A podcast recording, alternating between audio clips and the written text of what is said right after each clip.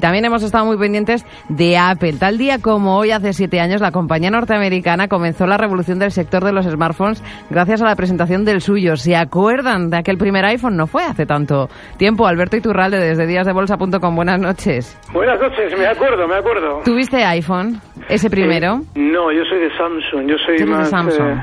¿Sabes lo que pasa? Que en esa época realmente los dispositivos de Apple eran efectivamente más...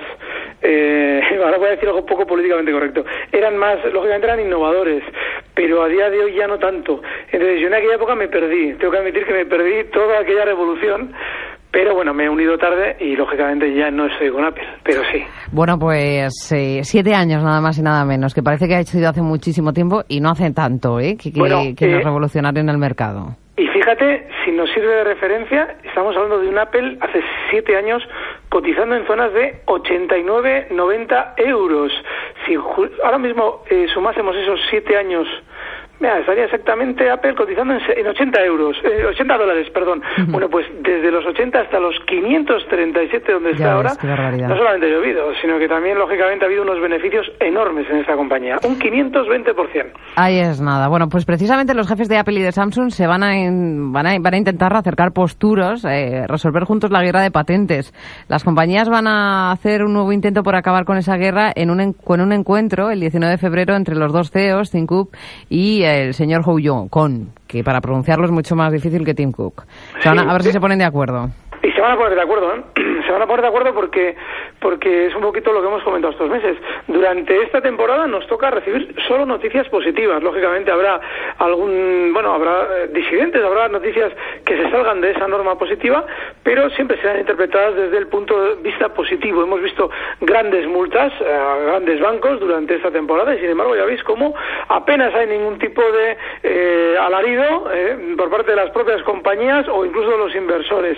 Está todo muy bien, está todo muy tranquilo, y eso se corresponde normalmente con temporadas en las que se están colocando grandes cantidades de títulos a los pequeños inversores, con lo cual tanto Apple como Samsung seguramente durante estas semanas o estos meses veremos cómo llegan a un acuerdo satisfactorio y, bueno, pues darán una razón para comprar sus títulos. Mucho cuidado.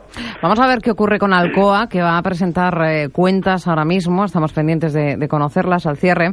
Bueno, eh, inaugura, ya lo saben, la temporada de resultados de este cuarto trimestre. Dicen, bueno, los expertos, eh, no sé, a ver qué me cuentas tú, eh, que los beneficios, eh, bueno, pues podrían podrían ser bastante positivos, ¿no?, en cuanto a los resultados de Alcoa, que hoy también era noticia, les decía yo a los oyentes, porque, bueno, ha llegado a un acuerdo que al final le va a salir pagar trescientos ochenta y cuatro millones de dólares a los reguladores en Estados Unidos, pues para zanjar esa investigación que, que estaban llevando a cabo por el pago de sobornos a funcionarios en Bareinalcoa. ¿Qué nos puedes decir de esta compañía que hoy se ha dejado al cierre un uno coma veintinueve por ciento y se ha quedado en los diez dólares con sesenta y nueve?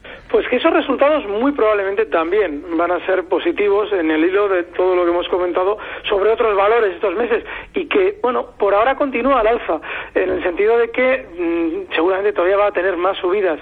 Ahora, no es gráficamente ya lo mismo ahora, que está en la zona diez coma setenta, que hace pues eh, prácticamente un añito solamente, que estaba en la zona siete ochenta, ¿no? Es un valor que no tiene unos, unos desplazamientos demasiado amplios, con lo cual, bueno, la subida no ha sido excesiva, pero aún así todavía tiene un poquito más de recorrido, seguramente hasta la zona eh, once coma quince.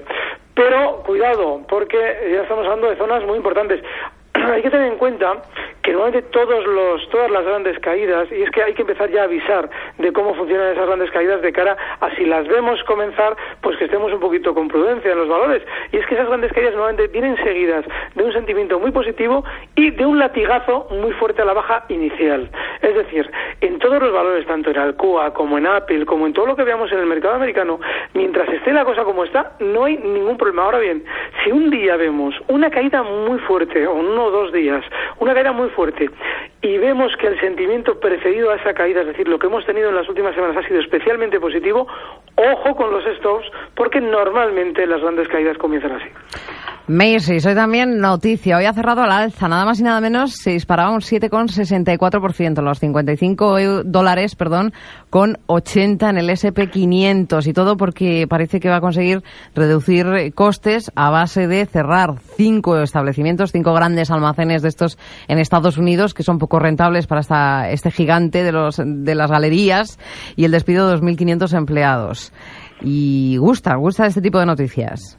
Sí, de todas formas, este precio es de los que, bueno, pues está, está bien, cincuenta y cinco con ochenta, como comentabas, pero es uno de esos valores que ahora mismo siguen una tendencia alcista bastante clara y, bueno, pues eh, sería ideal que aquí se publicasen noticias negativas, es decir, que se interpretara de manera negativa, porque es lo que suele dar más gasolina a las subidas. El soporte clarísimamente lo tiene en la zona cincuenta y uno con setenta, con lo cual, si alguien se quiere incorporar en este valor, esa es la zona en la que podemos hacerlo con el stop cerquita, en la zona cincuenta y uno.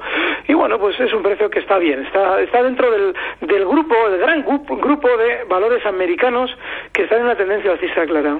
¿Hay algún valor de los de, de Wall Street, como siempre hablamos de Asia, que te guste especialmente a ti, Alberto Iturralde? Bueno, eh, a mí me gustan dos. Eh, uno es eh, Amazon. Eh, hemos estado comentando durante estos meses en muchas ocasiones así de refilón, cuando nos tocaba hablar de americanos. El caso de Amazon sigue muy alcista. Hoy está en cuatrocientos dólares, cuatrocientos noventa para ser exactos. Bueno, pues eh, es un valor que en una tendencia tan clara, pues lógicamente nos debe llamar a especular, porque muchas veces siempre tenemos, cometemos el error, es, es, muy, es humano y es normal cometer el error de decir, bueno, es que esto ha subido mucho, bueno, pues es que ha subido mucho, pero también había subido mucho cuando estaba, cuando había ascendido desde la zona ciento sesenta y seis hasta doscientos cincuenta, y desde ahora está en cuatrocientos, y vaya usted a saber dónde va a estar mañana, pero si la tendencia es alcista, tenemos que confiar en ellos. Aún así, este, como en todos, tiene su stop, estaría en la zona trescientos ochenta y ocho, pero es muy importante durante estas semanas, si vamos a entrar en algo, que sea en algo con tendencia alcista clara, y eso sí, lo del stop inexcusable.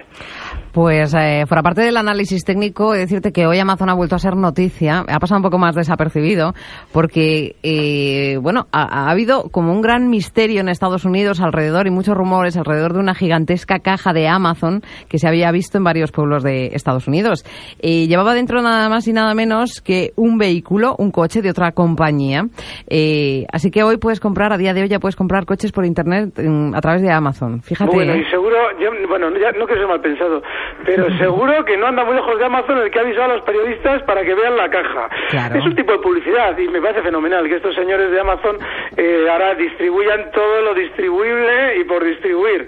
Fenomenal, eso lo veo muy bien, pero seguramente esa caja, esa caja llevaba marchamo de, de Amazon. Señores, vayan ustedes a ver esta caja que es muy grande y lleva nuestro logotipo. Desde luego un libro no lleva, ¿no? Lleva un coche seguro, Nissan. Seguro, ahí no hay ningún periodista. Lleva un, si un coche Nissan. Básicamente se les llama, por si acaso. Bueno, pues eh, con ese cierre de Amazon de hoy, que ha caído un poquito al cero coma veintitrés por ciento, se ha quedado en los cuatrocientos eh, con un dólares con cero coma uno. Vamos a despedirnos de Wall Street para fijarnos en Asia. Alberto, ya que estamos tú y yo hablando, cuéntame qué dicen los futuros. Bueno, eh, voy abriendo esos futuros. Bueno, me pilla un poquito aquí en fuera de juego. Sí, yo, si quieres, te puedo contar dos cosas que, de noticias asiáticas que hemos conocido hoy. Por cuenta, un lado, cuenta. La inflación en China, que ha cerrado dos mil trece por debajo del objetivo, uh-huh, con un dos coma seis por ciento. Dice el gobierno del gigante asiático que se había fijado como meta que los precios subiesen al tres coma cinco por ciento. La tasa de las compras al por mayor tam- ha-, ha caído, en su caso. Y de Japón, por ejemplo, nos llega una noticia también muy curiosa, en clave económica, de uno de los sectores a los que aquí pues también estamos bastante acostumbrados que nos dé buenas noticias, el único, ¿no?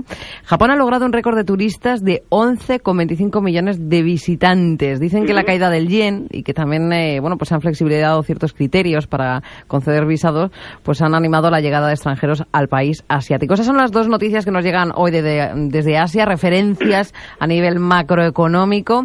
¿Qué dicen a nivel microeconómico los futuros, Alberto? Bueno, pues eh, los futuros lo que están ahora mismo es indicando una apertura negativa, pero no especialmente, salvo el, en China, que es esa noticia negativa que sí está afectando al futuro de Shanghai, pero el caso del Nikkei, que es el más fuerte de ellos, está solamente treinta puntos negativos, en quince mil ochocientos ochenta. El Hang Seng está prácticamente plano, un punto negativo sobre los veintidós mil setecientos ochenta. ochenta y siete. El A S X doscientos australiano, cinco puntos negativos tan solo en los cinco mil doscientos ochenta y ocho. Y eso sí, el índice de Shanghai está un cero coma siete por ciento a la baja, catorce puntos negativos en los dos mil doscientos ochenta y nueve. Esto lo que augura, eh, en, en resumen, es una apertura muy tímida. Durante estos estas últimas semanas navideñas, los, los asiáticos, los japoneses en concreto, han subido muchísimo. Es normal ahora ver un poquito un receso, es lógico. Ellos están especialmente fuertes. Y esto sí que suele ser, el recorte que estamos viendo ahora mismo en Japón, sí que tiene toda la pinta de ser uno de esos recortes que se suele decir que es para tomar fuerza. Así es que en principio la apertura negativa, pero sin en principio sin ningún tipo de pánico. ¿Y ese valor que llevabas escogido para hoy? Bueno, V Industries es un valor que ya lo hemos comentado eh, varias veces porque está funcionando fenomenal durante estos meses.